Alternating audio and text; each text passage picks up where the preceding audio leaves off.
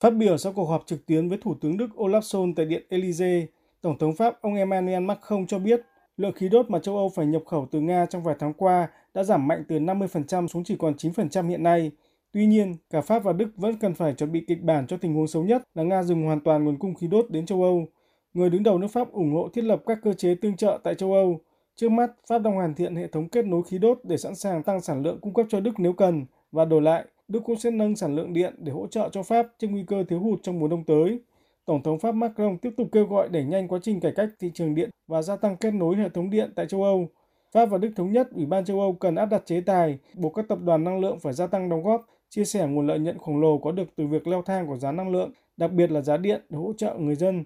Tổng thống Pháp Macron nhấn mạnh ủng hộ châu Âu áp đặt mức giá trần đối với nguồn cung khí đốt của Nga và xây dựng cơ chế mua chung khí đốt để có được mức giá tốt nhất.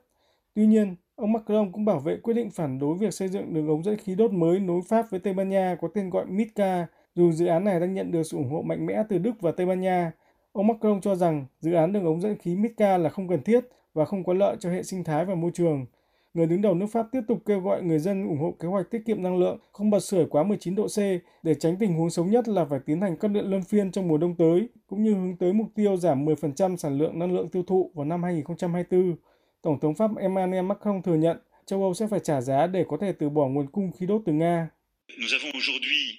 Mục tiêu trước mắt là phải đảm bảo nguồn cung khí đốt và đẩy nhanh nhất có thể giai đoạn chuyển tiếp để có thể từ bỏ nguồn cung từ Nga. Tất nhiên là trong bối cảnh và giai đoạn chuyển giao này, giá khí đốt trên thị trường có thể tăng gấp 5 hoặc 6 lần và giá điện sẽ tiếp tục tăng cao chưa từng có trong lịch sử.